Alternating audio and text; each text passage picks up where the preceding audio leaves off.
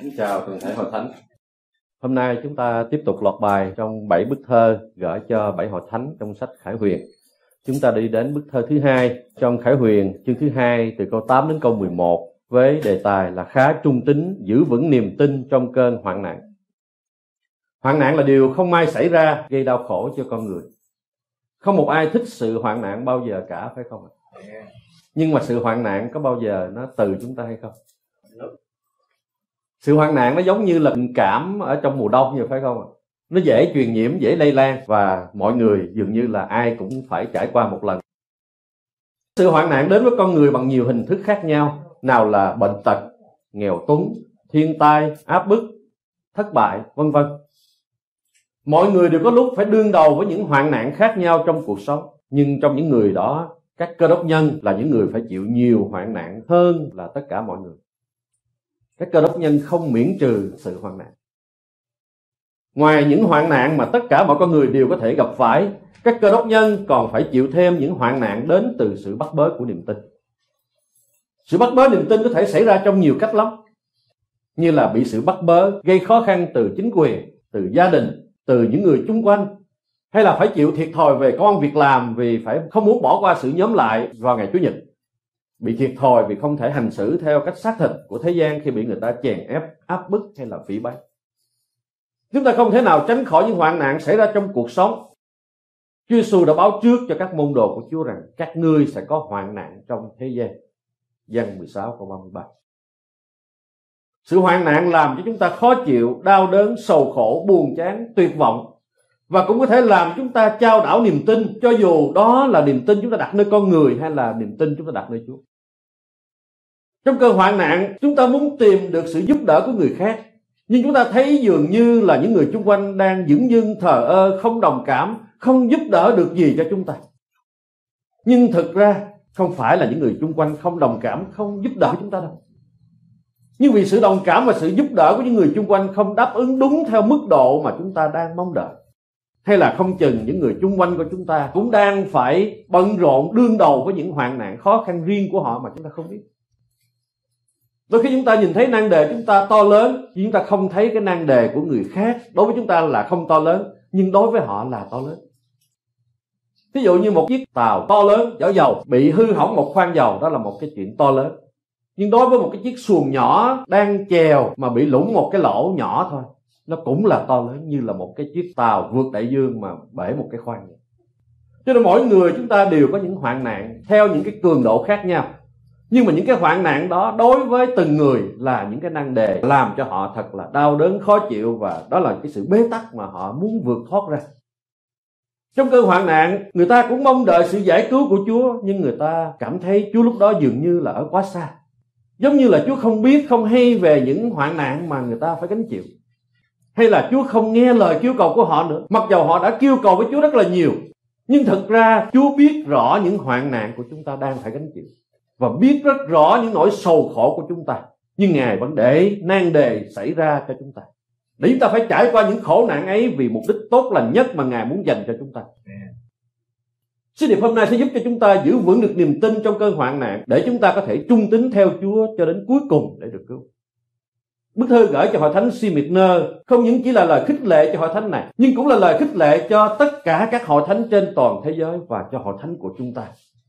Và cũng là lời khích lệ cho từng người một trong bà chị em và cho chính mình tôi.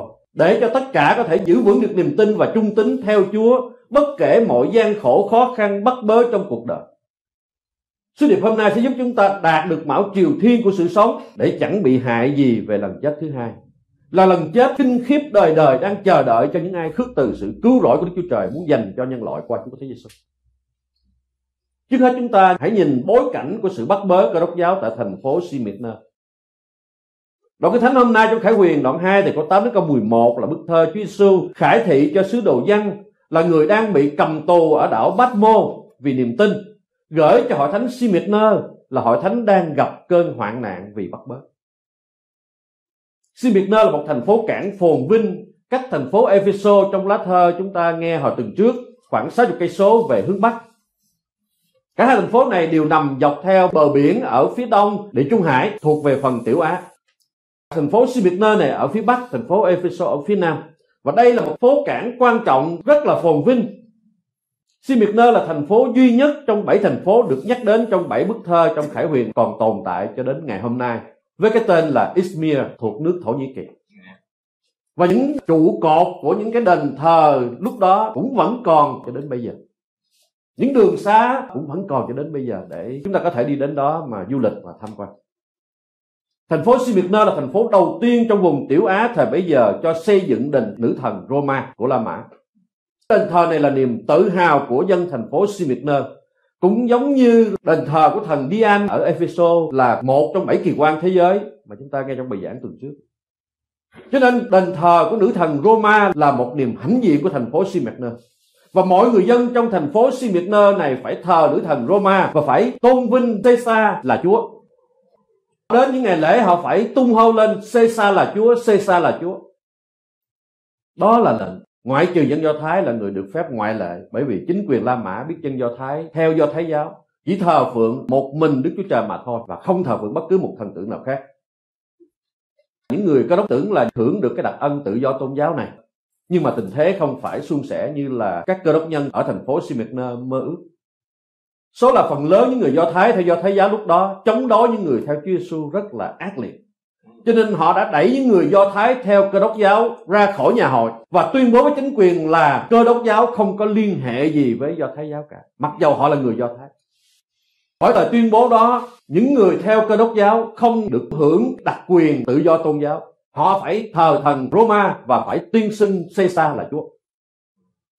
Từ đó các cơ đốc nhân tại hội thánh Smyrna chịu sự bắt bớ rất khốc liệt từ mọi phía, từ chính quyền La Mã từ những người dân trong thành phố Smyrna và từ những người anh em do thái đồng hương của họ. Khi nói đến hội thánh Smyrna, người ta không thể không nhắc đến sự tử vì đạo của giám mục tên là Polycarp của hội thánh Smyrna vào năm 156 sau công nguyên. Polycarp là người học đạo từ sứ đồ dân và Polycarp được dân ủy nhiệm là mục sư ở tại Smyrna. Khi cơn bắt bớ đạo của Chúa xảy ra khốc liệt tại Smyrna, lớp thì bị quăng vào chảo dầu sôi, lớp thì bị quăng vào giác đấu trường để sư thứ ăn tịch. Người thì bị đóng đinh như thập tự giá, người thì bị thiêu sống trên giàn hỏa phần đông phải sống trong những nghèo túng vì không ai muốn thuê mướn họ bao giờ. Polycarp đi về vùng quê sống để gìn giữ họ thánh một ngày kia, những người bắt bớ đạo ập đến nhà. Người ta giấu Polycarp ở trên căn gác. Thay vì ông có thể trốn chạy được, nhưng ông nghe tiếng nói từ bên trong của ông nói rằng ý Chúa sẽ được trọn và ông bước xuống cầu thang. Đi ra để gặp những người bắt bớ, ông chào hỏi lịch sự. Và ông yêu cầu trước khi được giải về thành phố, cho ông đãi họ một bữa ăn và cho ông một giờ để ông cầu nguyện và yêu cầu của ông được cho phép. Ông lấy tất cả những đồ ăn ngon nhất ở trong nhà để đãi cho những người bắt bớ. Và ông lui về, ông nguyện trong một tiếng đồng hồ bởi vì sự tử tế của ông cho nên trên đường đi về, người sếp của đoàn bắt bớ đó kêu ông đi ra một cái chiếc xe ngựa riêng và nói với ông rằng, ông nghĩ xem cái việc xưng Caesar là chúa đâu có hại gì đâu, phải không? Và cái ông này ông muốn thuyết phục để thả Polycarp. Nếu mà Polycarp đồng ý nói Caesar là chúa, chỉ một mình ông nghe thôi, không cần ai nghe cả, là ông thả liền. Nhưng mà Polycarp trả lời với ông rằng, tôi đã hầu việc chúa 86 năm và Chúa chưa hề gây hại gì cho tôi, thì làm sao tôi có thể phỉ bán Chúa là vua của tôi và là đấng cứu thế của tôi được? Và ông trả lời đến đây ông bị cái người xếp đó đạp cho một cái, té xuống xe và bị thương ở bên một cái chân. Ông được dắt về thành phố. Ông bị đem tới giác đấu trường. Dân chúng tụ họp lại, la hò lên rằng, hãy quăng nó vào trong hang sư tử thì người sếp ở trong các đấu trường đó, nói rằng tôi tôn trọng tuổi già của ông, cho nên cho một cơ hội. Nếu ông tuyên bố Caesar là chúa, thì ông được thả ngay lập tức. Còn bằng không, ông sẽ bị quăng xuống giác đấu trường này và sư tử đói sẽ thả ra để xé xác ông. Polycarp nói rằng, hãy cho chúng đến đi, tôi không thay đổi lập trường đâu. Khi thấy người không sợ sư tử đói xé xác, thì sếp cho một cơ hội thứ hai. Nói rằng nếu ông không sợ sư tử, thì ông sẽ bị thiêu sống trên giàn quả. Polycarp trả lời Ngươi hâm dọa ta bằng ngọn lửa có thể cháy trong một giờ rồi sẽ bị tàn nhưng ngươi quên rằng ngọn lửa trong nơi phán xét Đức Chúa Trời trong tương lai đã được chuẩn bị và dành sẵn cho sự trừng phạt và dằn vật đời đời cho những người không có Chúa. Tại sao còn chần chờ? Hãy đem sư tử đến đây. Hãy nổi lửa lên đi. hay là bất cứ điều gì ông muốn làm, ta sẽ không vì bất cứ điều gì trong những sự ấy làm cho ta chối bỏ Chúa có thấy đâu Chúa của ta là đấng cứu rỗi của ta thì sứ ngôn viên trong giác đấu trường tuyên bố ba lần. Polycarp đã tuyên bố hắn là cái đốc nhân. Polycarp đã tuyên bố hắn là cái đốc nhân. Polycarp đã tuyên bố hắn là cái đốc nhân. Thì đám đông la lên, hãy thả sư tử ra xé xác hắn. Người cầm quyền tuyên bố rằng, không, hãy thiêu sống hắn. Tất cả những người trong giác đấu trường vội vã gom tất cả những cây gỗ nào mà họ có thể gom được để chất làm một thành đống bỏ ở giữa giác đấu trường và những người do thái cũng hăng hái tham gia để gom những cây nào xung quanh mà họ có thể gom được, để phụ những người ngoại này chất thành một đống củi to lớn và chói Polycarp đặt để ông ở trong giữa cái gian ngoại. Và Polycarp nói rằng, hãy cởi chói tôi ra. Tôi không cần phải chói. Chúa sẽ ban sức mạnh cho tôi để đứng đây chịu cái ngọn lửa hừng của mấy ông đó và ông ngửa mặt lên trời, ông cầu nguyện. Cha ơi, con cảm ơn cha đã gọi con đến ngày giờ này và xem con là xứng đáng để được làm một trong những người chịu tử vì đạo. Con cầu nguyện với ngài, cha ơi, xin ngài nhận con như một của lễ thiêu giữa những người chịu tử vì đạo. Con cảm ơn và suy tôn danh thánh của ngài qua chúa thế giêsu là người con đẹp lòng ngài. Là thầy tế lễ trong cõi đời đời, nguyện sự vinh hiển được thuộc về người, về ngài và đức thánh linh bây giờ và cho đến đời đời. Amen. Khi ông vừa dứt lời amen thì người ta châm lửa câu chuyện được John Fox ghi trong quyển sách của những người tử vì đạo, đã cho biết lửa cháy ngút lên theo hình vòng cung bao quanh Polycarp, như là Chúa đã dựng một bức tường chung quanh ông để cho lửa khỏi đụng chạm đến ông. Người cầm quyền nhìn thấy tưởng rằng lửa không đủ mạnh để giết chết Polycarp, cho nên ra lệnh người lính gần đó rằng, hãy lấy gươm đâm cho nó chết đi. Thì người lính làm theo lệnh lấy gươm đâm vào người của Polycarp.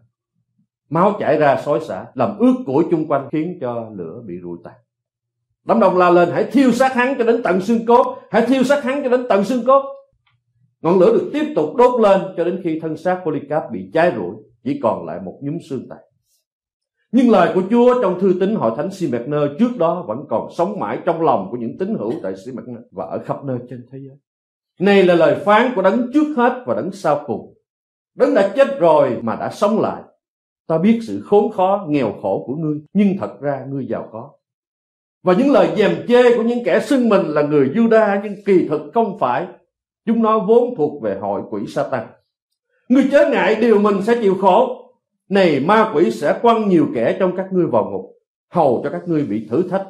Các ngươi sẽ bị hoạn nạn trong 10 ngày, khá giữ trung tính cho đến chết, rồi ta sẽ ban cho ngươi mão triều thiên sự sống. Ai có tai, hãy nghe lời Đức Thánh Linh phán cùng các hội thánh rằng kẻ nào thắng sẽ chẳng bị hại gì về lần chết thứ hai. Những hoạn nạn chúng ta phải gánh chịu trong cuộc sống. Hay những sự bắt bớ chúng ta phải gánh chịu từ chính quyền, từ những người thân trong gia đình, trong chỗ làm, trong trường học vì niềm tin cơ đốc. Tuy không sánh kịp với những đau khổ mà những cơ đốc nhân trong hội thánh Simener phải gánh chịu. Nhưng sự chịu đựng hoạn nạn để danh Chúa được tôn cao của chúng ta ở trong bất kỳ hoàn cảnh nào cũng đều là việc làm có giá trị trước mặt Chúa. Chúng ta nên nhớ rằng không phải chỉ riêng một mình chúng ta, nhưng mà mọi cơ đốc nhân chân chính đều phải trải qua những sự bắt bớ khác nhau, bằng những hình thức khác nhau, trong những trường hợp khác nhau và theo những cường độ khác nhau. Khi chúng ta trải qua những hoạn nạn trong thế gian, chúng ta hãy nhớ đến những điều dạy dỗ trong thư tín của Chúa Giêsu gửi cho hội thánh Simener để chúng ta có thể trung tín giữ vững được niềm tin cho đến cuối cùng. Sau đây chúng ta xem đến những lý do có thể giúp chúng ta trung tín giữ vững được niềm tin trong cơn hoạn nạn cho đến cuối cùng. Thứ nhất chúng ta giữ vững niềm tin vì Chúa Giêsu là đấng có trước hết và là đấng sau cùng trong câu 8 phần 2. Ngài là đấng đã có từ trước khi có lịch sử của nhân loại và còn có cho đến ngày cuối cùng của nhân loại. Ngài nhìn thấy lịch sử của nhân loại và cuộc đời con người trong dòng lịch sử của họ như là một cái cuộn phim mà Ngài biết rõ từ đầu cho đến cuối vậy đó. Chúng ta đang sống trong cái khoảng nào, trong cái đoạn phim, trong cuộc đời của chúng ta, trong dòng lịch sử chúng ta không biết được ngày mai như thế nào. Nhưng mà Chúa nhìn thấy được từ đầu và cho tới cuối lịch sử, chứ không phải là từ đầu và cuối cuộc đời của chúng ta đâu. Cho nên tất cả những con người trong lịch sử của loài người, Chúa đều biết rõ từ sự khởi đầu cho đến cuối cùng. Bởi vì Ngài là đấng có trước hết và là đấng có sau cùng. Chúng ta không thể biết được đoạn kết của cuộc đời của chúng ta. Nhưng mà Chúa biết rõ kết cuộc của cuộc đời chúng ta. Khi chúng ta trải qua những hoạn nạn trong thế gian, chúng ta không biết cuộc đời của chúng ta sẽ ra sao ngày sau. Nhưng mà Chúa biết rõ cái kết cuộc của những ai chịu hoạn nạn vì niềm tin đặt nơi Ngài sẽ được kết quả tốt đẹp như thế nào. Chúa có thể nhìn thấy lối thoát nơi cuối đường hầm cho dầu chúng ta không thấy cho dù chúng ta đi trong tối tâm nhưng mà Chúa biết rằng khi chúng ta trung tín đi theo sự dẫn dắt của Chúa thì qua khỏi sự tối tâm của đó là một sự sáng lạc. Chúa có thể thấy trước phước hạnh khi chúng ta chọn con đường theo Chúa, trong khi chúng ta không thể thấy được. Trong cơ hoạn nạn chúng ta hãy đứng vững trong niềm tin nơi đấng cứu thế là đấng có thể nhìn trước được những sự vui mừng khi những người trung tín cho đến chết nhận được mão triều thiên của sự sống và những sự quằn quại rên xiết ngày đêm và lần chết thứ hai của những con người trói bỏ ngài cho dù chúng ta không thể biết được cuộc đời của chúng ta rồi sẽ ra sao ngày sau nhưng Chúa là đấng đầu tiên và sau cùng có thể biết hết những khúc quanh trong cuộc đời của chúng ta sẽ dẫn chúng ta đến đích. Giống như là một cái máy định vị GPS có thể dẫn chúng ta đến đích mà không sợ lạc. Miễn là chúng ta trung tín vẫn vững tin bước đi theo sự chỉ dẫn của Chúa. Thứ hai, chúng ta hãy giữ vững niềm tin vì Chúa Giêsu là đấng chết rồi mà đã sống lại trong câu 8 phần B. Những kẻ giết Chúa Giêsu tưởng rằng họ có thể tiêu diệt được Chúa Cứu Thế. Nhưng đến ngày thứ ba, Ngài lại sống lại trong vinh quang. Chúa Giêsu cho biết các ngươi sẽ có hoạn nạn trong thế gian, nhưng hãy vững lòng, ta đã thắng thế gian rồi. Dân 16 câu 33. Ngài sống lại để cho những kẻ tin ứng danh Ngài cũng được sống lại. Cái thánh ghi anh em đã bởi phép bắp tên chôn với Ngài thì cũng được sống lại với Ngài bởi đức tin trong quyền phép Đức Chúa Trời là đấng đã khiến Ngài từ cõi chết sống lại. Khi anh em đã chết bởi tội lỗi mình và sự xác thịt mình không chịu cắt bì thì Đức Chúa Trời đã khiến anh em sống lại với Đấng Christ vì đã tha hết mọi tội của chúng ta. Ngài đã xóa tờ khế ước lập nghịch cùng chúng ta, cùng các điều khoản trái với chúng ta nữa, cùng phá hủy tờ khế ước đó mà đóng đinh trên cái thập tự. Ngài đã trút bỏ các quyền cai trị cùng mọi thế lực dùng cái thập tự giá mà chiến thắng chúng nó và nộp tỏ tường ra giữa thiên hạ. Colosse đoạn 2 câu 14 câu 15. Vì Chúa của chúng ta là đấng đã chết rồi mà đã sống lại để chúng ta được sống cho nên chúng ta biết rằng dầu cho chúng ta có trải qua ngọn lửa hừng hay là trải qua gươm giáo chúng ta cũng vẫn được sống đời đời vinh quang phước hạnh với Đức Chúa Trời nơi thiên quốc. Thứ ba, chúng ta hãy vững niềm tin vì Chúa Giêsu là đấng đã có kinh nghiệm từng trải những hoạn nạn mà chúng ta đang gánh chịu. Ngài biết sự khốn khó nghèo khổ của chúng ta, biết những lời phỉ báng của những kẻ bắt bớ chúng ta và biết được cảnh bị bắt bớ tù đài mà chúng ta phải chịu ở trong khải huyền chương thứ hai câu 9 câu 10 phần A. Cái chữ biết ở đây nó nói đến những sự biết những điều gì xảy ra nhưng mà nó cũng nói lên kinh nghiệm từng trải của người đã từng trải qua cái hoàn cảnh đó. Chúa Giêsu đã từng trải những hoạn nạn mà chúng ta đang gánh chịu. Không có một hoạn nạn nào chúng ta đang gánh chịu mà Chúa Giêsu chưa từng gánh chịu. Khi chúng ta đau khổ, khi bị người ta phỉ bán thì chúng ta biết rằng chính Chúa cũng đã từng bị chịu cảnh người ta chống đối và phỉ bán Ngài, nhổ vào mặt Ngài, tác vào mặt Ngài. Khi chúng ta bị bắt bớ thì chính Chúa Giêsu cũng từng bị bắt bớ. Khi chúng ta bị đòn vọt thì chính Ngài cũng từng chịu sự đòn vọt. Khi chúng ta chịu chết vì niềm tin thì chính Ngài cũng chịu chết cái thập tự giá để cứu chuộc chúng ta. Chúa Giêsu không những biết trước những sự chúng ta phải chịu trong hoạn nạn, nhưng Ngài cũng kinh nghiệm được những đau đớn của chúng ta biết được sự đau khổ trong cảnh khó nghèo của chúng ta. Biết sự cô đơn của chúng ta. Biết chịu sự rẻ khinh của chúng ta. Biết chịu sự lặng im của Đức Chúa Trời khi mà sự cầu xin không được nhầm, như lời cầu xin của chúng ta dường như là chưa thấy sự trả lời. Ngay cả việc chịu giáo đâm, chịu chết trên cây mộc hình, ngài cũng trải qua. Không có cảnh khổ nào của chúng ta mà ngài chưa nếm trải đâu. Chúa biết rõ tất cả những đau đớn của chúng ta trong cơn hoạn nạn. Ngài biết những mong đợi của chúng ta, những ao ước thoát khỏi chén đắng này. Bởi vì ngài cũng đã từng cầu nguyện với cha rằng, cha ơi, nếu có thể được xin cất chén này khỏi. Ngài muốn chúng ta phải vững tin về sự tốt lành của ngài.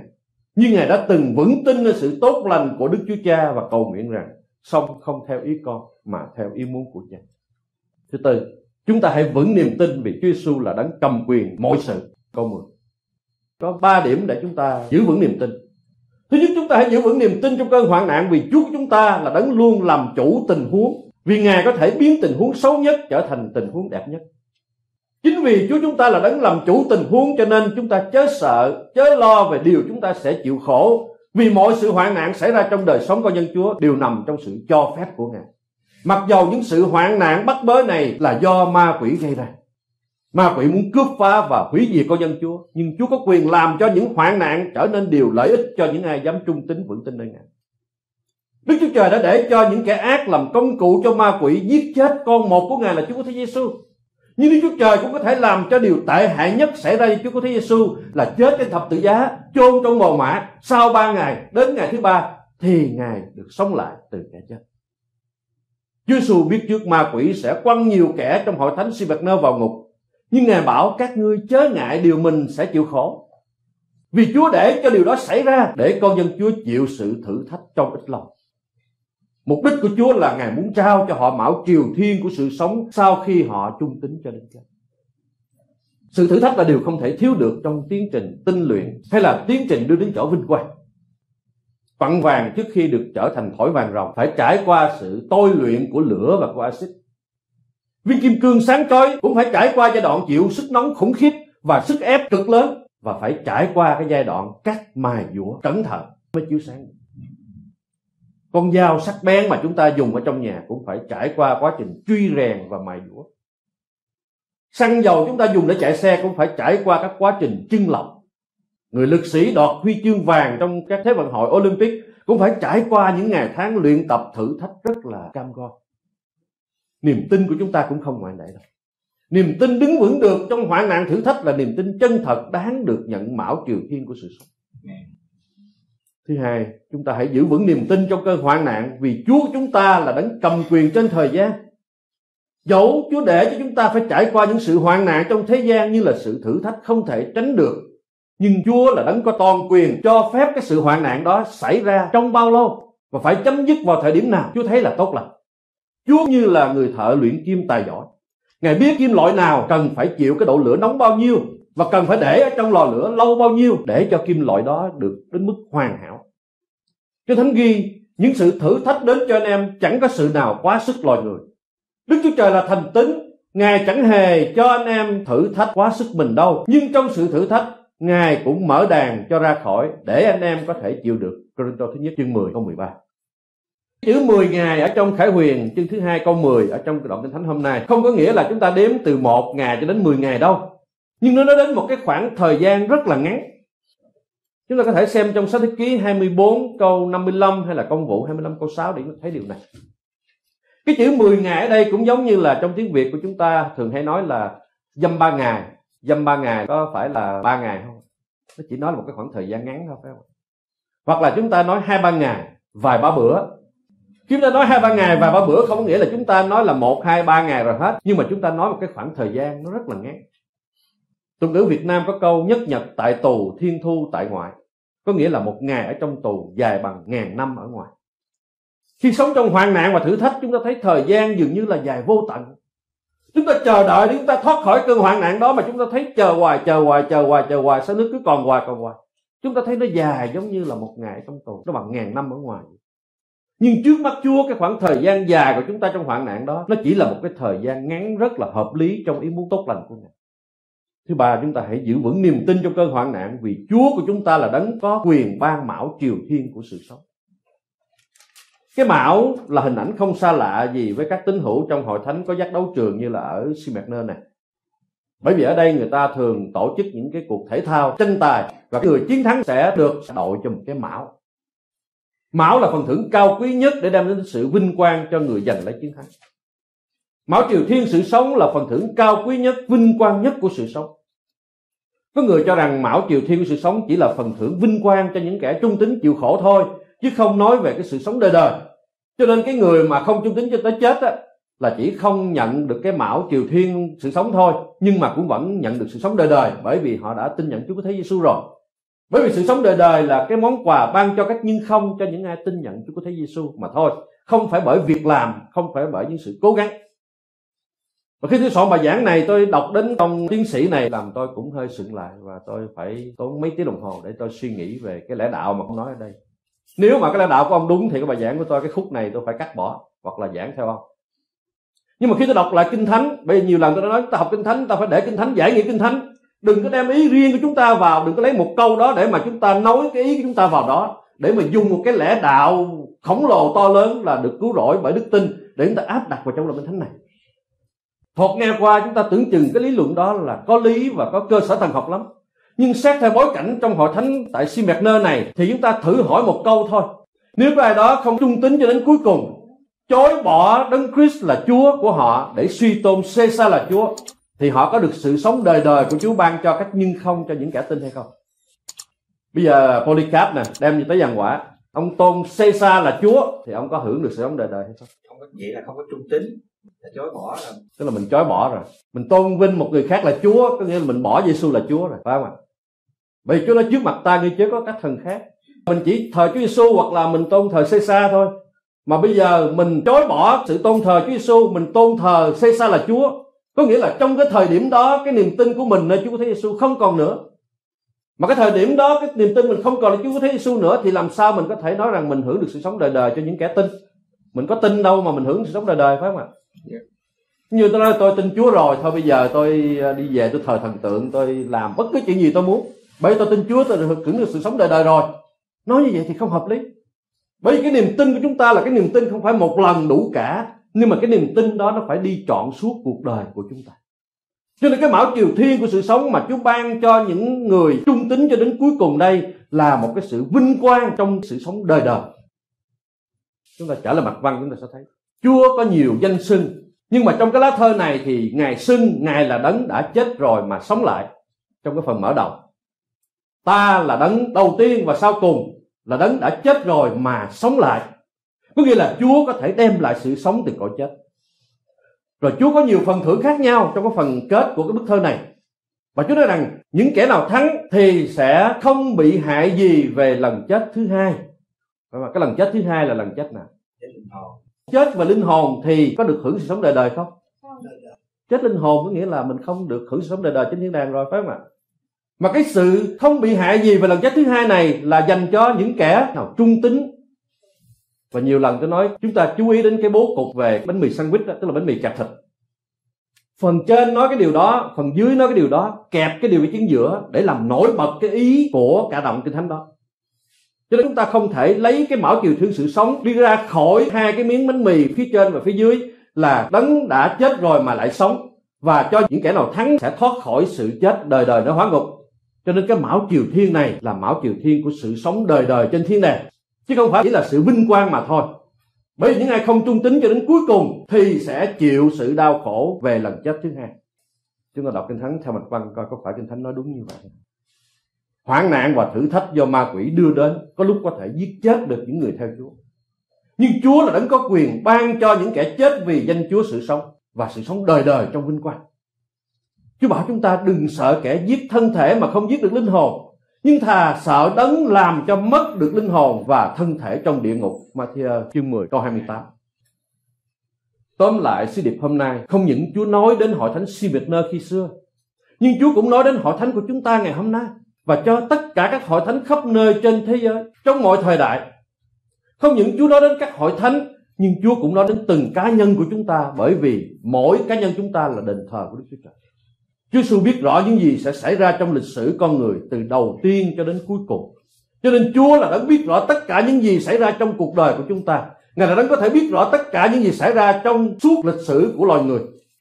Ngài biết rõ những thế lực thù địch nào của ma quỷ đang bắt bớ chúng ta. Ngài biết rõ người nào đang phỉ bán chúng ta. Chúa biết rõ người nào đang làm khó dễ về niềm tin của chúng ta, gây sự khó khăn trong cuộc sống của chúng ta. Ngài biết rõ chúng ta sẽ chịu những sự bắt bớ và hoạn nạn trong thế gian nhưng ngài cho phép nó xảy ra trong thời gian giới hạn để đem chúng ta vào sự thử thách. Với mục đích là tôi luyện chúng ta để trao chúng ta mão triều thiên của sự sống. Những sự thử thách chúng ta phải gánh chịu vì danh Chúa hôm nay chỉ là nhẹ và tạm. Ngay cả những sự thử thách cam go nhất có thể đem chúng ta vào chỗ chết.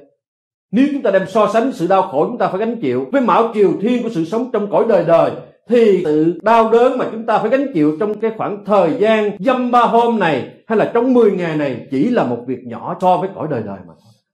Sự đau khổ trong sự hoạn nạn của chúng ta phải gánh chịu vì danh Chúa hôm nay không thể nào so sánh được với sự đau khổ đời đời về lần chết thứ hai. Là lần chết mà Chúa Giêsu quăng những kẻ không có sự cứu rỗi vào hóa ngục đời đời là nơi luôn có sự khóc lóc và nghiến răng không hề cùng.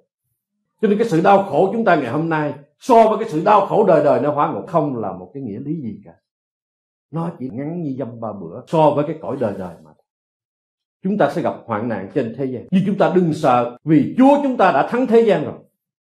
Chúng ta hãy vững lòng trong cơn thử thách, vì chúa chúng ta là đấng cầm quyền trên mọi sự. Ngài làm chủ mọi tình huống, làm chủ thời gian và làm chủ sự sống.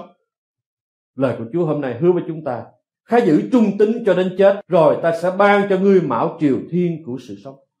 Vậy chúng ta khá giữ trung tín, giữ vững niềm tin trong cơn hoạn nạn. Chúng ta đứng lên hướng lòng về Chúa để cầu